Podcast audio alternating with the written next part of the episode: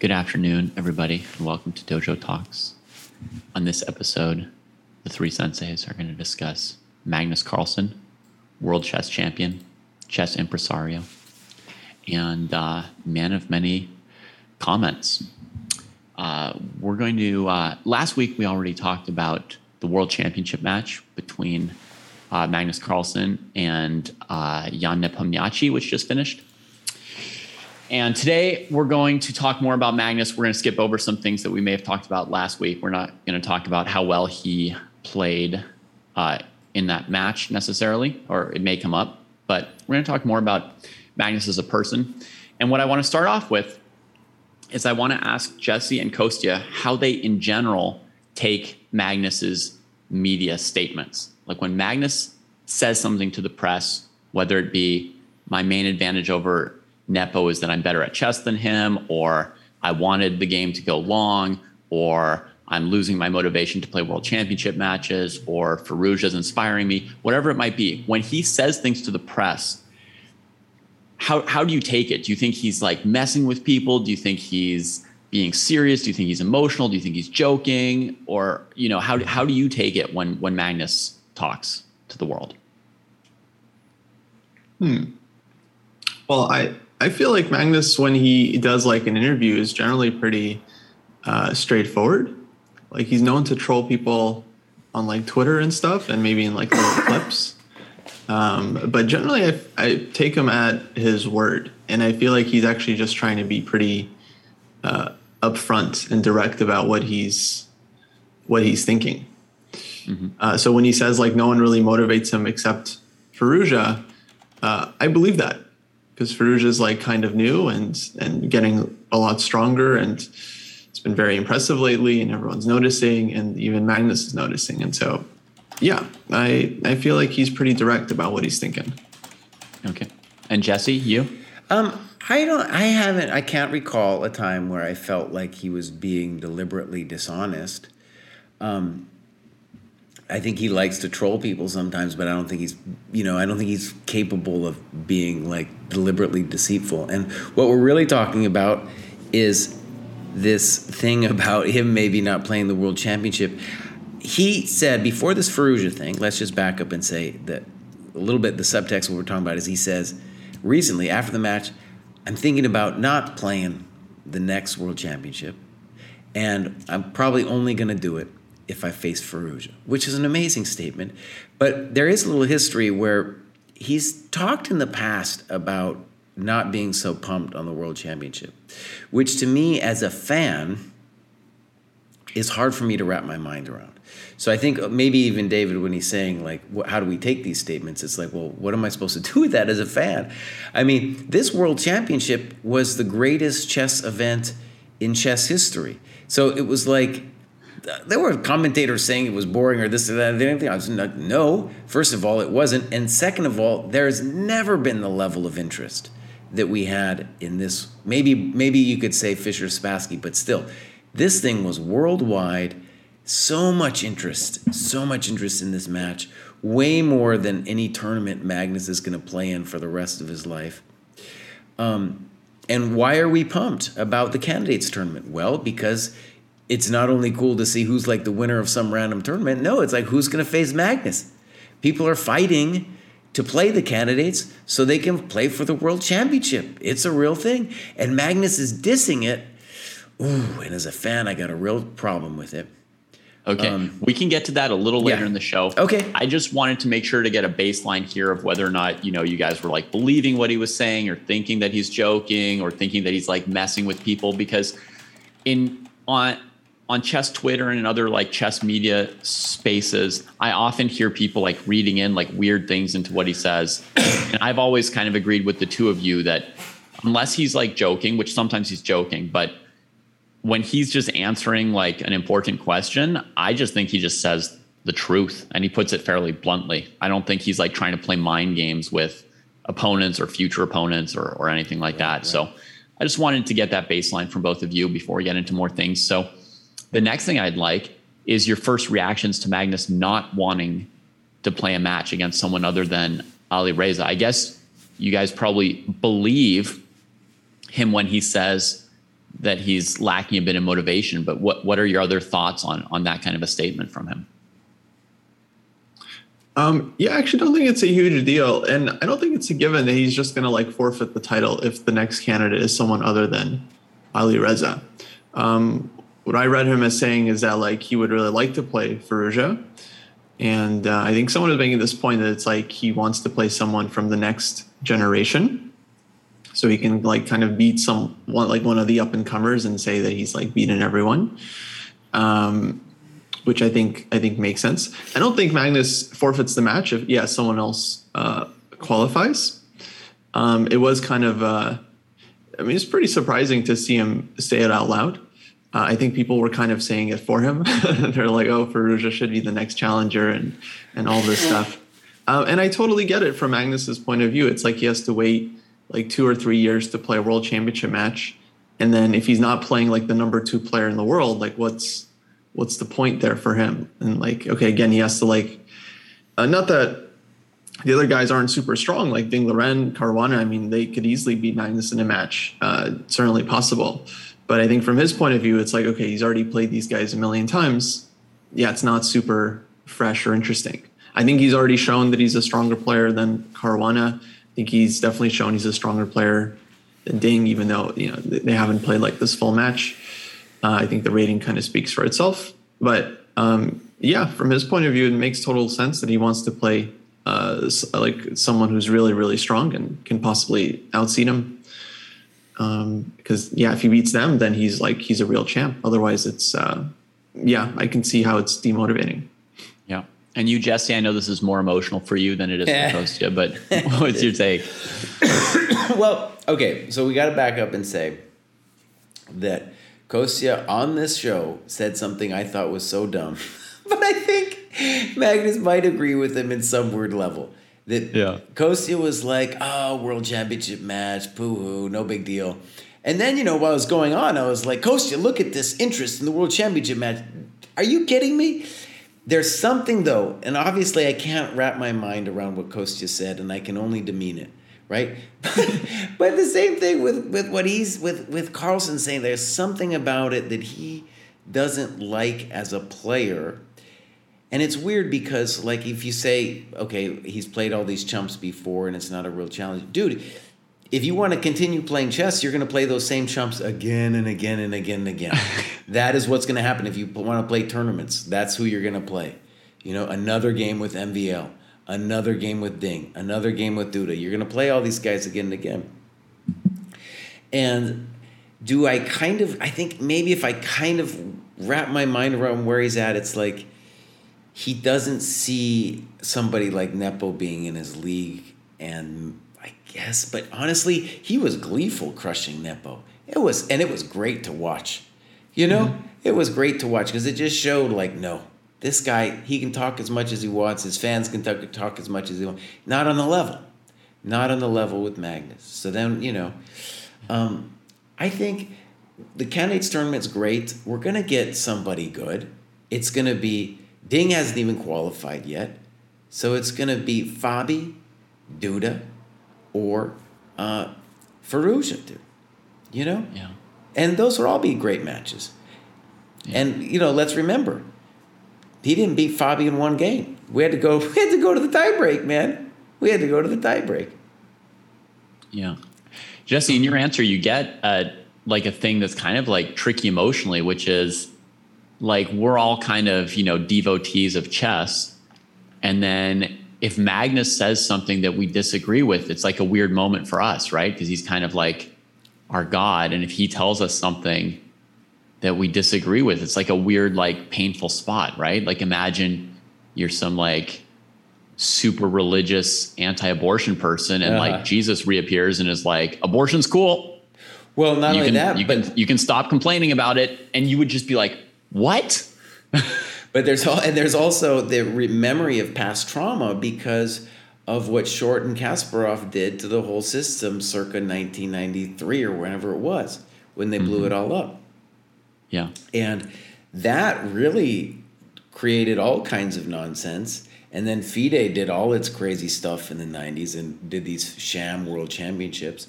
And so, like, that was in a way Kasparov's little flip out moment that cost the world all kinds of stuff, the chess world. And now I feel like that's what's on the horizon as a threat from Magnus. And I don't really understand Mag. Like Kasparov, may obviously motivated by money and wanting con- more control over the process itself. I get the motivations, even though it was a terrible thing, and especially in hindsight to do. But with Magnus, I don't really understand his motivations. You know, Yeah. yeah, hard for me to get around. So I I'm pretty certain that that Kostya is cool with Magnus doing whatever he feels like based on his motivation. So this question kind of only goes to you, Jesse. But like, assuming Magnus is just not motivated or interested to play a match with Caruana or Ding, and one of those two qualifies next, Uh huh. like, what what should he do? Should he like grin and bear it for everybody else, or like you know see a therapist about motivation, or you know what what what what would you like to see him do with that situation if he's truly not interested? I mean, let's say this. I think it is true that if you are better than everyone else for such a long time, and let's remember that Kasparov was better than everybody else, but Karpov really was on his heels that, that entire time. That entire time. You think about Karpov winning Las Palmas with an incredible score in, what was it, 94 or something like that, you know? And won Linares. Linares. So you know the um, there there isn't that guy. There's a bunch of guys, but it's not clear who the guy is. And so I've always wondered for Carlsen, like, what does he need to take his game to the next level? Like, how can he develop his game in a way that he already hasn't?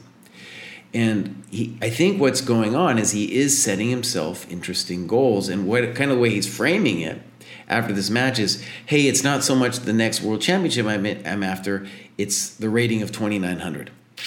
Mm-hmm. You know, which I don't think it's possible, but it's kind of cool to see him try.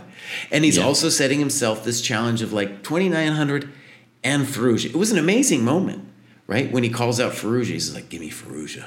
Give me that kid. I want him now. It was like, oh, damn. Oh, damn. And it really, it's the mark of a competitor. Whereas for me, I'd just be like, oh, I just want an easy next world championship match, please. Uh-huh. Yeah. Yeah. And we'll and and our very next topic is the 2900 piece, but Mm-hmm. but what should he do if the if the candidate is like Ding or Caruana and he's not interested? What what do you, what do you want him to do? What I think is if he abdicates the throne, I don't think he'll be able to watch as Ding and Caruana or maybe it's somebody else fight over the crown. Like I don't think he'll be able to watch it and then not be world champion. So you think he'll be like torn, not really motivated, but in the end he'll be like, no, I can't I can't just let those guys play for the quote unquote world championship. I mean, you never know, man. Like Fischer leaving is still so weird. It's still so weird to think about. And Yeah. Magnus, it, I don't think he's ever deceitful or like we were talking about like that, but I think he is a weird dude. I think he can jump over the cliff.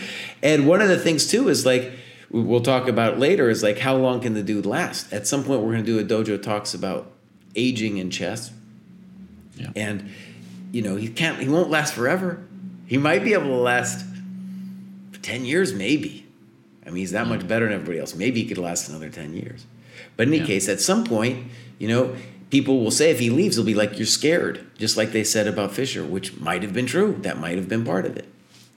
Yeah. That's such a ridiculous argument, though. I, just, I was just thinking, like, there, there's, I, I see lots of people, uh, like online saying, like, oh, Magnus, he's like afraid or like he doesn't want to lose his title or all this stuff. But like he, when asked a few years ago, pushed for a system that would essentially make like he just wanted the World Cup to be the World Championship. He was like, just make the World Cup the World Championship every year. Just make it a knockout tournament which he's never won, by the way. so he's like advocating for a format that he's never won. That's like way more volatile because you know the World Cup is like so many different matches, and it's often like you know one out of like the top ten that makes it or something like that. But um, it's like totally doesn't favor him at all. In fact, it's likely that he doesn't win it. You know, um, despite being the highest rated player.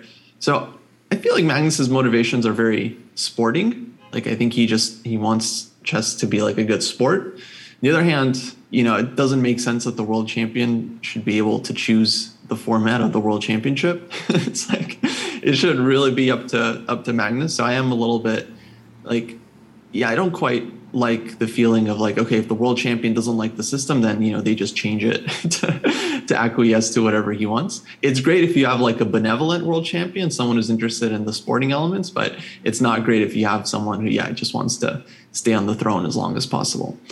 Um, like with Lasker. yeah, for example, I, I, wasn't there. You know, I don't want to call him out by name, but. oh, really? I thought for sure you were thinking about him. Uh, you know, just uh, one of a couple names. I mean, uh, you know, Botvinnik was favored from mm-hmm. you know oh, yeah. good he changes. world well. champion. You're right. Yeah, yeah. Um, so yeah, I think like it, it's weird uh, that the world champion says they don't want to play, and now we're like, oh shoot, we gotta, we got to change the system now. Um, it has happened before with Magnus when he was the number one candidate. He didn't want to play the candidates, and they changed the system uh, after that because I think there is, yeah, there was something wrong if if he didn't want to partake. Um, yeah. So, I think I think in terms of the question that I was asking Jesse, I have a slightly different opinion than Jesse, which is that if the guy doesn't want to do it, like I'm fine with him not doing it. I I'm more interested in people being like true to what they think than people just trying to like follow or fit in with you know other traditions or or what other people want from them. Would I want him to play the match? Of course. Like Jesse, I would be hoping that at the last moment he's like, "Yeah, okay, I'll play." You know, as far as me wanting to watch it, yes. But I think overall you know, and, and Jesse says that the Kasparov split was like trauma. And to me, again, that was like a good thing. Like, I think every time people just, you know, do what they actually feel, it's, it's like better. And it, and, and the kind of shakeups that come from it can move us towards better things and, you know, considering more different opinions and ideas.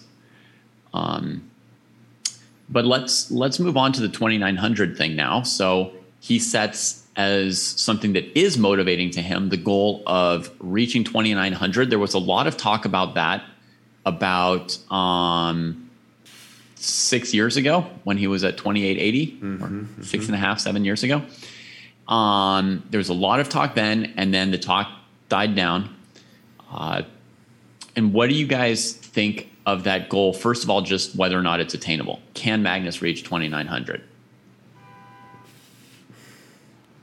I think part of the, the reason it's a little funky is that the question of 2900 is not simply one of strength.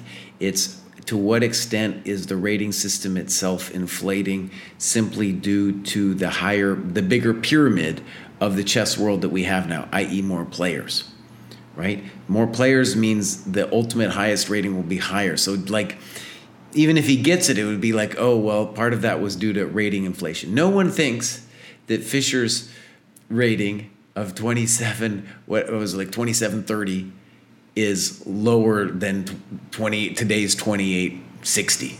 No, come on. That back well, in the day, 2730 was amazing. Well, know? hang on. Fischer Fischer was 2785. Um, and mm, you sure about that, buddy? Yeah. Yeah. Okay. Yeah, and if you and and and the Fischer case is a little bit hard to say because he was on like a really hot streak and mm-hmm. You know if he'd kept playing for like a few more months or another year his rating might have gone up higher than that right? So and, but also he only played at that level for about a year. Before that his rating wasn't that astronomical. So it's possible that his rating hadn't caught up to how good he was and it's possible that it was a fluke and the next year he wouldn't have been quite as good. Like it's not easy to sustain a performance for 10 years you know compared to one year. So Fischer's like a tough case, but but for for the question of rating inflation, which is a baseline for this 2900 mm-hmm, question. Mm-hmm, mm-hmm. So so originally in my notes I was going to ask that first, so we'll we'll back up to it. I'll ask each of you. Like if you take a random player rated 2650 30 years ago and a random player rated 2650 now, do you think one or the other is highly favored? Do you think there's like serious inflation or deflation or it would be in the realm of a toss up? Hmm, that's a good question. I feel like they've they've studied this, uh, so I don't want to. I definitely don't want to speak to the numbers. Um, my feeling is that there isn't um, significant rating inflation at the uh, in like FIDE like over the board chess. Um, our friend Todd Bryant, Strong Chess, he posted a really interesting blog just like yesterday or something. Um, he analyzed like a bunch of uh, uh, Lichess users, and he found that like on Lichess, and I'm guessing the other online sites as well, they do have some serious rating inflation. It's like an average of like 230 points mm-hmm. that people have gained in like the last year or two. And he attributes it, I, I think, to um, just the flux of new players. Lots of new players coming in, everyone's rating goes up right. uh, a bit. The top, top level, though, I, I, don't know. I mean, because like, yeah, Kasparov, who had 2851 in like the 90s, and uh, you would think if there was inflation, then there would be a few players that have like hit that mark by now, unless it's just moving super, super slowly. Yeah, I mean, if there's been five points of rating inflation, then you can answer the question as like nothing significant, right? Like if you think it's that slow yeah. moving, like five points every 30 years. Um, mm-hmm. Yeah, but it's weird because it kind of ebbs and flows because there are moments like we had moments when we had like two 2800s and a couple players are like really close, like 2797 or something. Mm-hmm. And then we've had moments where you have like Magnus at like 2840 and then everyone else is like under 2790. it's like kind of surprising. Um, I will say though, if you take like the average club player, like 1900, and compare them to like a 1900 of before, I feel like today's 1900 is stronger.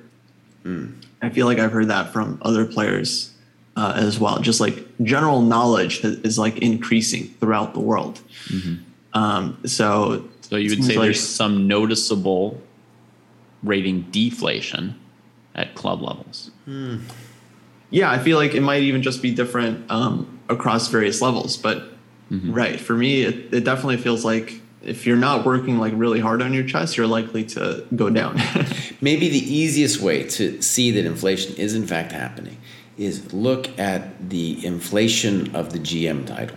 And a good thing that uh, every GM knows this is like if you want to uh, evaluate your GM title put the year next to it in which you attained it. So, for example, I got the GM title in 2007. It is no doubt to me that somebody who got their title in 1997 had to work harder. Absolutely. You just look at the list of names. 1987. Oh, buddy, that was really hard to make GM in 1987. So 2500 is a rating you need. Definite. It's still hard to do, and for me, just getting back to 2500 is its own little task. But reaching 2500 now is much easier much easier than it was back in the day um, yeah there were just simply weren't even that many players over 2500 back in the day you know there just weren't that many which makes the Fischer rating even that much more aston- astonishing like a little back in the day Tal's rating was like 2550 you know you know come on this was 2550 right. in today's standards all right, so I'm going to pull us back. I'm to pull us back to Magnus. Okay, but as a baseline in in like talking about this 2900, Jesse thinks that there's been noticeable inflation. Yeah, and uh, I'm in Kostya's camp of thinking that the ratings are about the same. Mm, okay, like like nothing that you can easily just like look at it and say, oh yeah, clearly stronger or clearly weaker. So. Yeah. Okay, so with that said, Jesse, can Magnus reach 2900? with I think, little inflation and the opponents he's got. Let me say this: I think for him to actually improve his level of play, which is now amazing, I think it would be really difficult. And if he were actually to improve, it would need maybe some kind of competitor like Firouzja to push him. I think there's been several periods in Magnus's career when it's like I think he's been at a loss himself. Like, how do I get better? he obviously loves to play, uh, loves to look at chess, but like you start thinking about his game and be like, well, what part of the game could he improve on? It's hard to say. It is very hard to say where he could improve, man. I don't know. I don't know. I wouldn't if I would imagine being his coach. Almost every other player, I would have some ideas of like, okay, we can think about this or that. I don't know if you're a coach and you sit down with Magnus, like obviously you could look at games with the guy, you could do a variety of different things, but like what concretely about his game could you improve? I don't know. I don't. I would have Magnus play like an AI engine that plays at 2900, 3000 Okay, level. yeah. Uh-huh. Like they have these like new like human engines now that try to play at human level. Uh-huh, I, yeah. would, I, would, I would that would be my that would be where I start. That's interesting. Yeah. So you'd just like you'd just push him like that by giving him like a competitor and just see how he can like adapt Yeah. to that Uh, level and what he can pick up.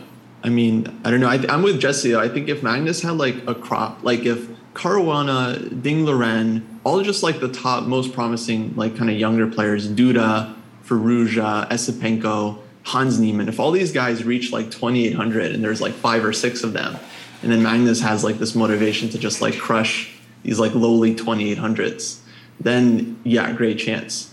The way things stand right now, it just feels so hard mathematically. Like it's just exponentially so much more difficult. I think someone wrote on Twitter like against today's top 10 or something, Magnus has to score six out of nine to break even, something like that. Right. Right. So that means like every tournament, he just has to like just has to be perfect for him, just like six and a half, seven out of nine, seven and a half, mm-hmm. just to slowly accumulate points. Right. And chess is so drawish, it, it's it's hard, you know. Yeah. Like Magnus is amazing, but he he doesn't always win, you know, rook and four versus rook on three. And and you just take the Nepo match as an example. I mean, Nepo really completely collapsed, and with plus four, Magnus only gained nine points.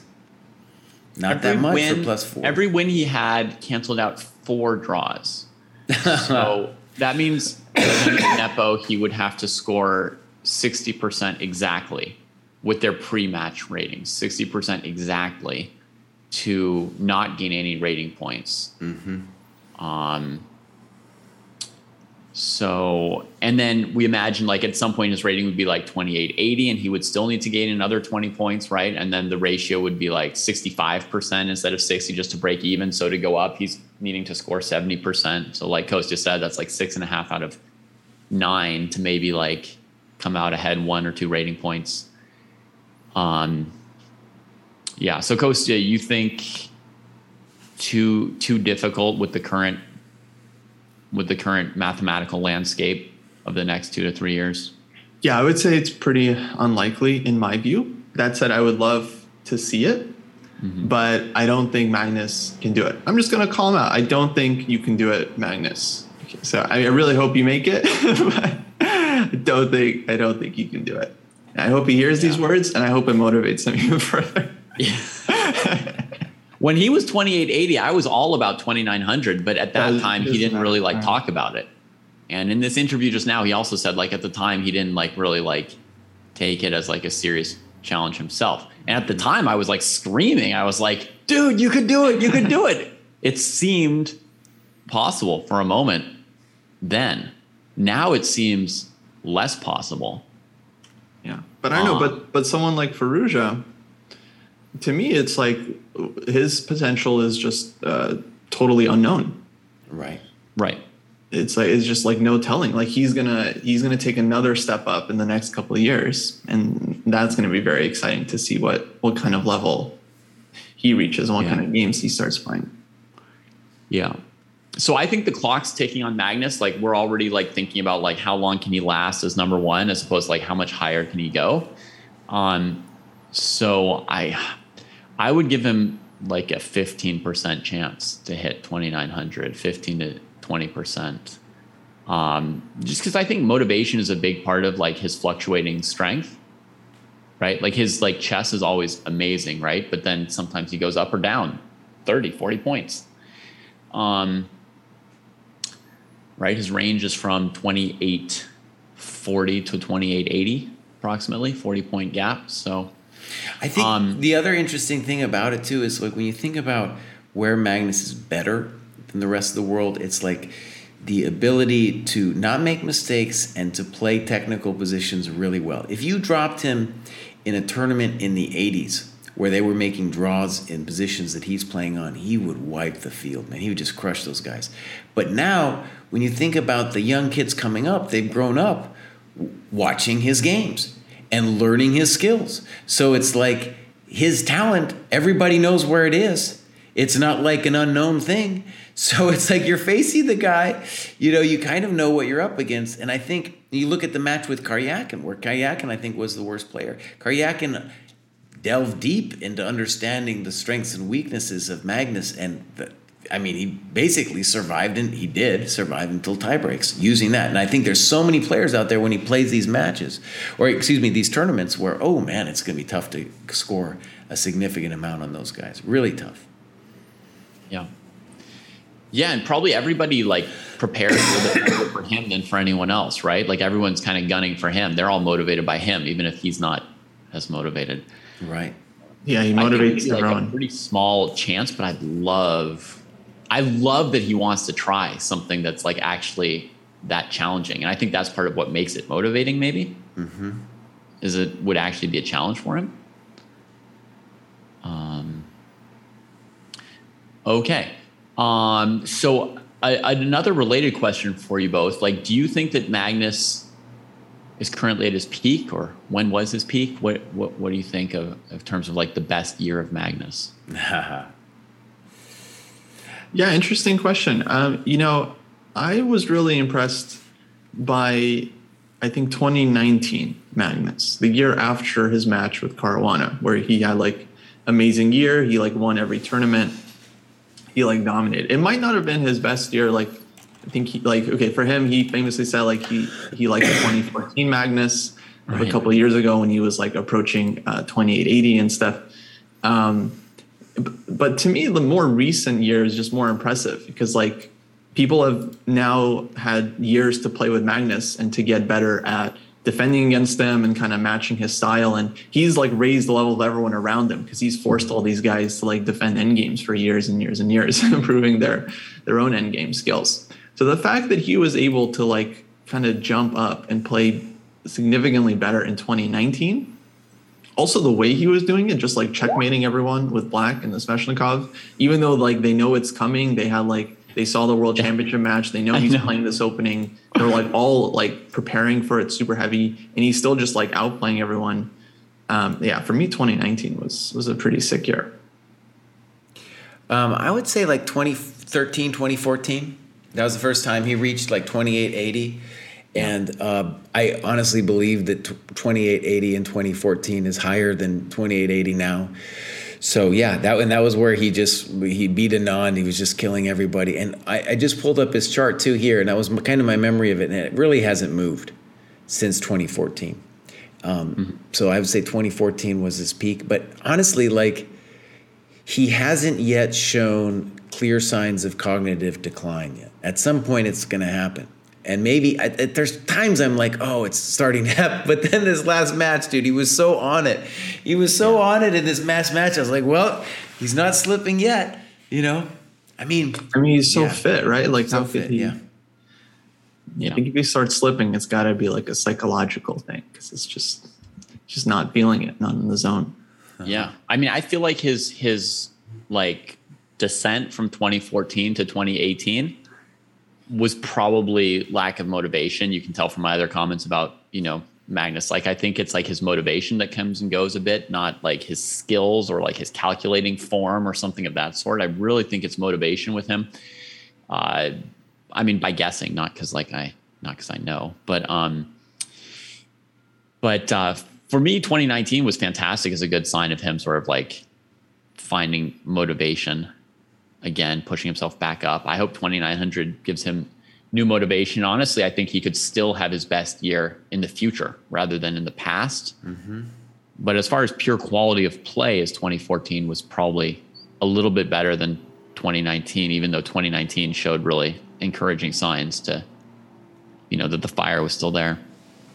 Um, one one related question to this. Um, so we've talked about the World Championship. We've talked about 2900. Is there anything else that you guys feel that there's left for Magnus to do in the chess world?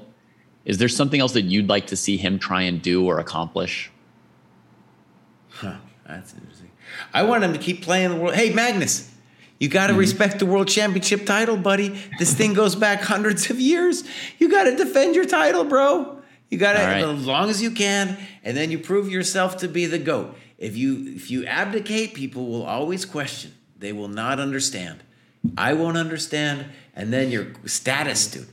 That little goat, that little goat icon they put next to you on Twitter, it will vanish, my friend. It will vanish. You're right, Jesse. Yeah, people rarely understand. That's so true. Okay. Anything else, Jesse? You want him to defend the world championship title for the longest ever. That's a good goal. And one thing we got to say about Magnus that is interesting is that Kasparov always dreamed of like controlling the process and making money. Dude, Magnus is schooling him on that regard. I mean, Magnus is schooling him. That guy's owning everything in the chess world. Play yeah. Magnus is a massive thing now, dude. I don't even know what it's worth. I just know it's worth a lot. It's a big deal. He owns $115 million is the market cap. Holy moly. Yeah, I didn't even know that. So that's that's Pub- like it's a publicly traded company for one year now. So wow, he has he has Kasparov had several versions of KasparovChess.com, right? I think he's right. relaunched Kasparov Chess. So he definitely wanted to control the business market and the FIDE political market and the chess world on the board, like all yeah. three. Magnus seems less interested in controlling the political thing at all, right? Like he'll say his opinions, yeah. but he's not he's not like putting his cronies into into yeah, FIDE yeah, positions, right? Yeah. Um, but I mean, off the board, he's like made a lot more money than than than uh, any player, than anyone ever. else, right? Um, so yeah, for sure. Yeah. Yeah, it'd be so funny to see Magnus like running for FIDE president. I just can't picture it. No, he's not interested. he's not interested. it's like, please give me a job that's boring, that I don't care about, and that's really annoying. That sounds like exactly what Magnus wants. But Kostya, you, is there anything you'd like to see from Magnus? Anything that he still has to do in the chess world for you? Um, I would like to see him lead Norway to uh, an Olympiad title.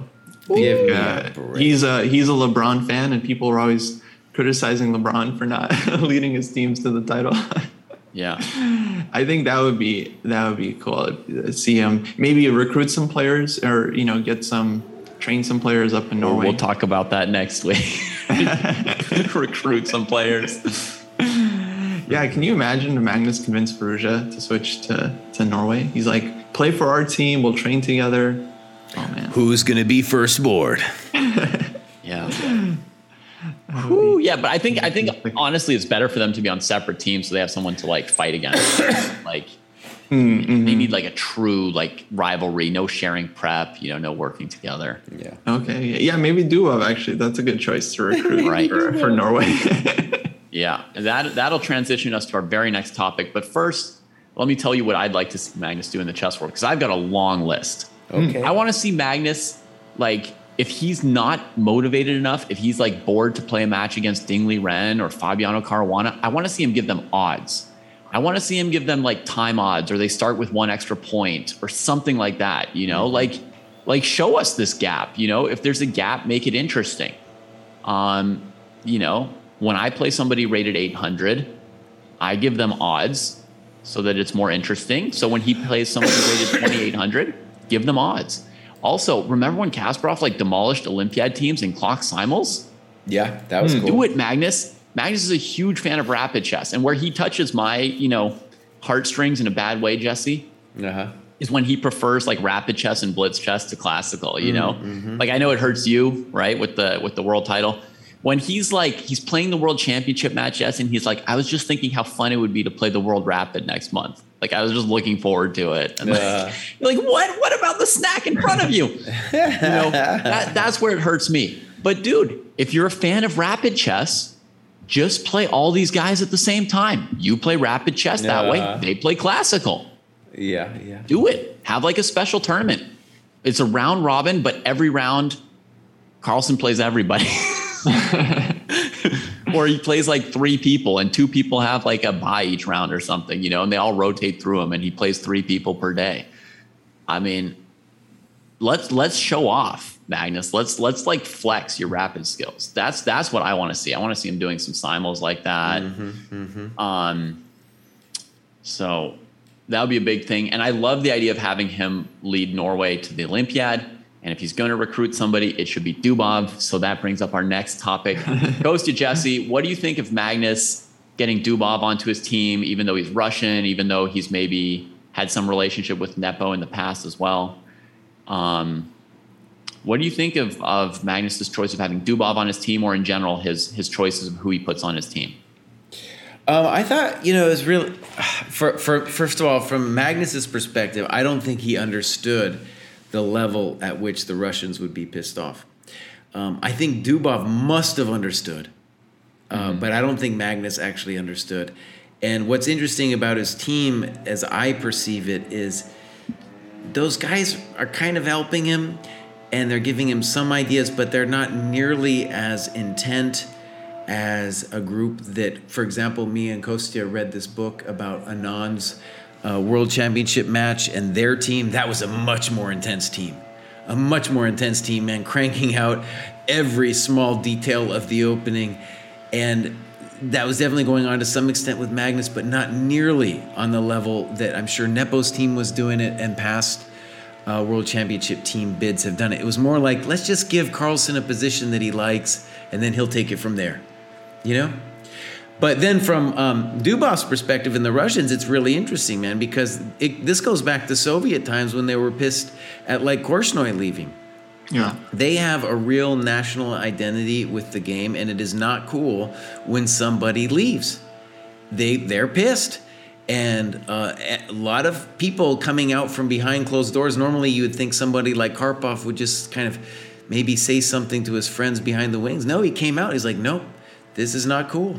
This is not cool for Dubov to do this, man. Yeah. And it was it, the, the backlash was intense, and I think kind of like in Soviet times, it's like he's not going to be. They're not going to let him play for the team if if he wanted to, you know. So I think actually this could become like in Soviet times. Maybe this will push Dubov out because they're not going to give him the same opportunities that he otherwise would have had. Yeah, it's it's interesting. I mean, um, on the Dubov question, for me, it, it's uh, way worse that Magnus, you know, took Peter Heine Nielsen from Anand. I mean, it's like Uh. Peter Heine was like Anand's like main second for his world championships, Yeah. and then when Anand plays Magnus, he switches over to Magnus's team. Like to me, that's way worse. If we have a problem with it in general, like Uh-huh. that's way worse than Dubov like who's wor- worked for Magnus in the last match and worked with Magnus for like several years now. Yeah.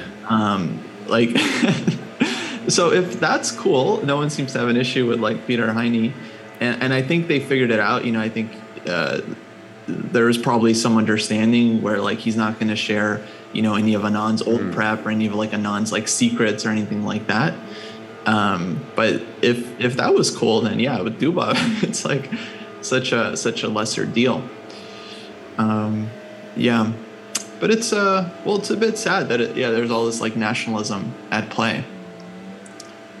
Uh, it's not like Magnus wouldn't have won the match without Dubov's help, you know. Well, and I'll just say that something we're going to talk about in a future show is the idea of transferring federations, and I think it goes. The, the Dubov question is related to that in the sense of like, how big of a deal is your national affiliation? You know, and I think for Americans, it's not. It's just culturally, it's not nearly as big of a deal uh, as for the Russians, man. Just yeah, it's such an intense thing for them to just the idea of leaving. Whereas like people coming to the United States and playing for us, well, we'll talk about it, but I think it's a different, you know, it's a different doesn't doesn't have the same emotional valency, not even close as to what the Russians feel, you know. But we'll get into that next time on the talks. Yeah. Yeah. I mean, I think it's fine for Magnus to have Dubov work for him, and I think Dubov's a great choice of somebody to work with. Um, I think, I think that uh, you know Magnus made that little video explaining how their team worked, as far as like you know Dubov and Jorden come up with like the idea, like the crazy ideas of views, and then the rest of, and then you know, and then Peter Heine and like Gustafsson try to like smash it down, you know, and like refute it, and then it sometimes you hammer it out, and some of the ideas work. I think that all made sense, and honestly, I think it sounded like he built like a really good team that functioned well for what he needed to do, and he'd worked with Dubov before, and I don't Right, know, right. it seems like a good team to me. Do you, do you guys think that his team is um, like well suited? Aside from the from the Russia thing, do you guys feel like his team is well suited to him and and gets like the most out of his performances? Oh yeah, yeah, yeah. I think they're a well well oiled machine. Like they, they all know Magnus really well, and they're like very, I think, methodical and intentional about how they they prep and what kind of positions they strive for. I think we talked about this with the match last week. Like their approach versus Caruana was very different to their approach uh, versus Nepo. Um, oh, and uh, speaking of Peter Heine, he did this amazing interview with uh, ChessBase India. Mm, uh, yeah, I saw that. Where he just kind of like goes through all the games and their strategies, and he just like doesn't really hold back. Um, they also did one with with Potkin, uh, Nepo's Right. coach.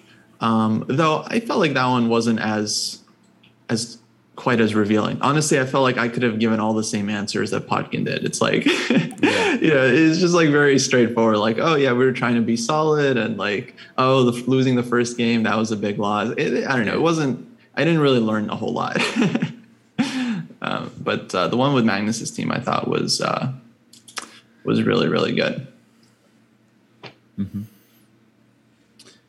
Okay. Well, um, I don't know how much you guys know about um, Magnus's like sponsors or his involvement with playing Magnus or what his group is doing or anything like that. But is there any like other Magnus related topic that you want me to let you speak on before I just wrap this up?